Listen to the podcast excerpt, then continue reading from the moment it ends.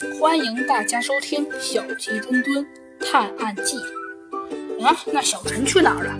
欧阳校长问。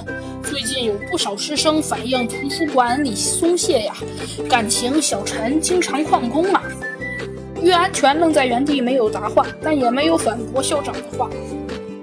太奇怪了。猴子警长站在二楼的阳台上，眺望几十米开外的石坝，目光继续上移。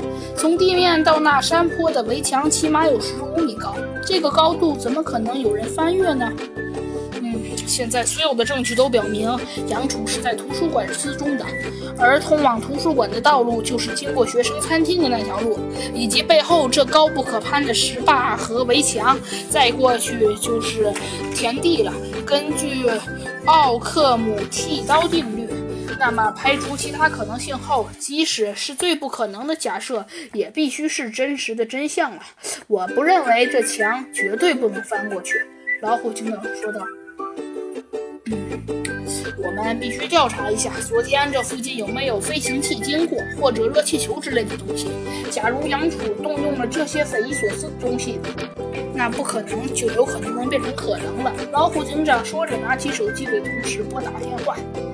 唉，几分钟后，老虎警长十分失望地放下了电话，说道：“唉，都问过了，以上猜想都不成立。昨天这里别说飞行器，就连一只气球都没有出现过呀。”嗯，难道是跳过去的？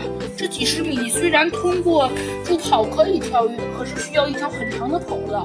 这二楼室内到阳台的距离明显不小，撑杆跳。哪哪找来那么长的结实的竹竿？行动之后又该如何藏起来呀？